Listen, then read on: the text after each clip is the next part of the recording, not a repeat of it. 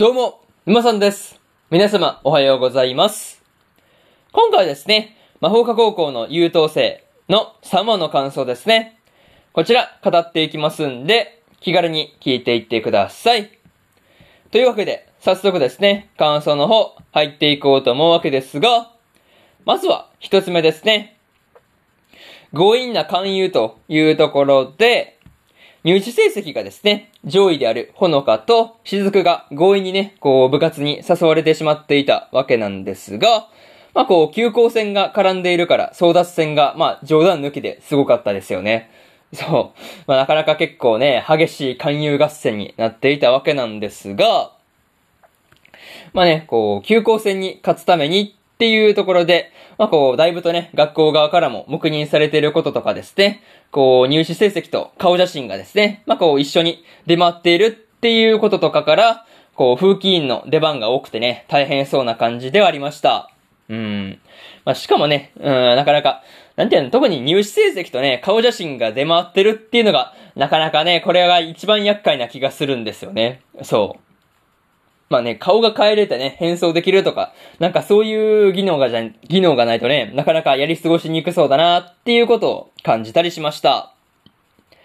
またね、こう、部活勧誘の人たちに囲まれているほのかとしずくはですね、こう、馬に乗って登場したね、エイミーに助けられたわけなんですが、まあ、こう、なかなかね、エイミーが出てくるっていうタイミングが、本当に、まあ、グッドタイミングっていう感じでした。そう。まあ、ここぞという時に出てきたなっていう感じで、なんか、その回やってですね、ほの中と雫が助かったっていうのは良かったなっていうことを思ったりしました。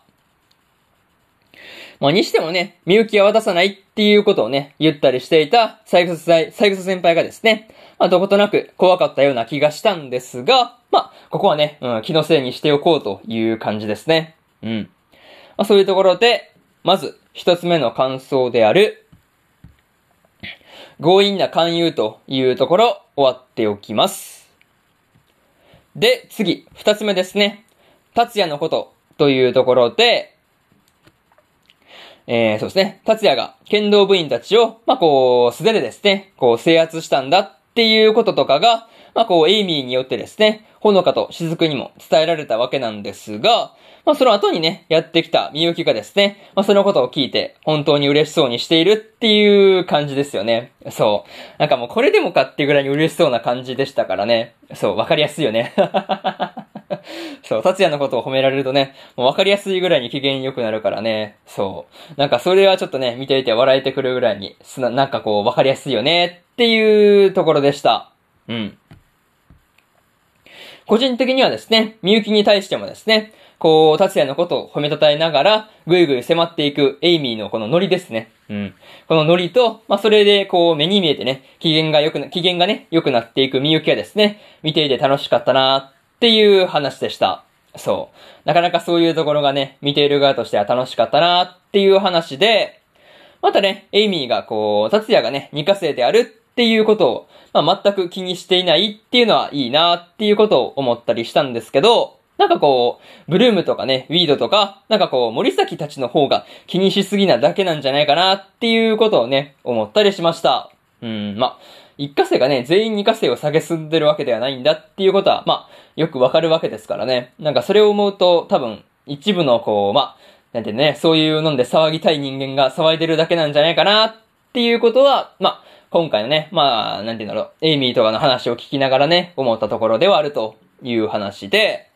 あとはですね、こう、達也が背後からですね、攻撃を、まあ、受けたにもかかわらず、こう、見ることもなくね、こう、ふって避けたのはですね、まあ、さすがにとしか言いようがなかったなという感じですよね。そう。まあまあ、さすが達也ですよね。そう。なんかそういうところは、まあまあまあ、まあ、なんて優等生のところでもね、達也の強さは健在だなっていうことを思ったという話で、二つ目の感想である、達也のことというところ終わっておきます。で、次、三つ目ですね。少女探偵団結成というところで、エイミーの発案でですね、こう、ほのかと雫を加えた三人で、少女探偵団が結成されていたわけなんですが、まあ個人的にはですね、もう美少女探偵団でもいいんじゃないかなっていうことを思ったりしました。うん。そう。いや、本当にそうじゃない？なんか、うん、マジでなんか美少女しかいないからね。そう。それを思うと、少女、少女探偵団というより美少女探偵団の方がいいんじゃないかなっていうことは思ったよという話ですね。うん。まあ、一旦それは置いといて、またですね、こう、少女探偵団の面々がですね、屋上から達也のことを見守っていたわけなんですが、まあ、こう、無事にね、こう、達也に付きまとっていた犯人ですね、が、えー、剣道部のキャプテンである、司木の絵であったっていうことまで突き止めたっていうのはね、まあさすがの一言に尽きるなっていう話でした。うん。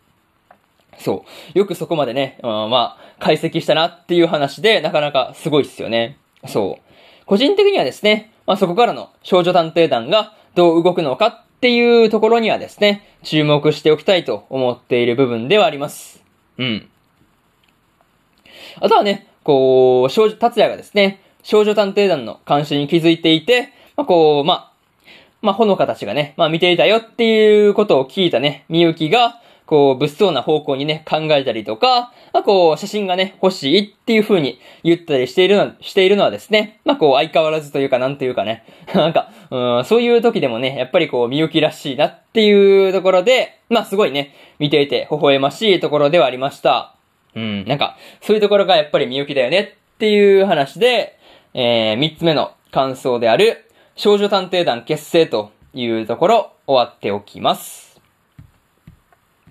で、最後にというパートに入っていくんですが、今回ですね、達也がブランシュに目をつけられている感じだったんですが、まあ、こう、次回あたりでですね、こう、何やら話が動きそうな感じだったので、そこに関してはですね、すごく楽しみなところという話ですね。そう。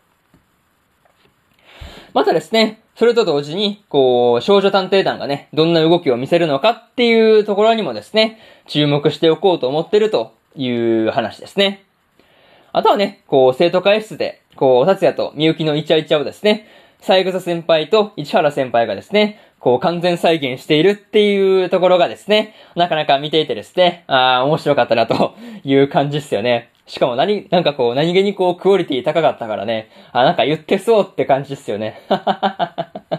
そう、まあ、それはなかなか面白かったなっていうので、結構笑ったなという話ですね。まあ、それ一旦置いといて、まあ、とりあえずね、こう、次回での話で、こう、ブランシュの事件がですね、どう描かれるのかっていうところで、それが今から楽しみですというところで、今回の魔法科高校の優等生の3話の感想ですね。こちら、終わっておきます。で、先週先々週でですね、えー、1話と2話の感想をね、それぞれ語ってますんで、よかったら、えー、先週先々週のね、放送も見てみ、まあね、聞いてみてくださいという話と、今日はね、他にも4本更新しておりまして、迷宮ブラックカンパニーの第2話の感想と、白い砂のアクア、白い砂のアクアトープの3話の感想、そしてですね、スカーレットネクサスの4話の感想ですね。この3本、1、2、3と更新してますんで、よかったらね、こっちの3本も聞いてみてくださいという話と、明日ですね、明日は4本更新するんですが、サニーボーイの第2話の感想と、出会って5秒でバトルの第2話の感想、そしてですね、探偵はもう死んでいるの3話の感想と、日暮らしの泣く頃に卒の4話の感想ですね。この4本、1、2、3、4と更新しますんで、よかったら明日もですね、ラジオの方聞きに来てもらえると、ものすごく嬉しいですというところで、本日2本目のラジオの方終わっておきます。以上、沼さんでした。それでは次回の放送でお会いしましょう。それじゃあまたねバイバイ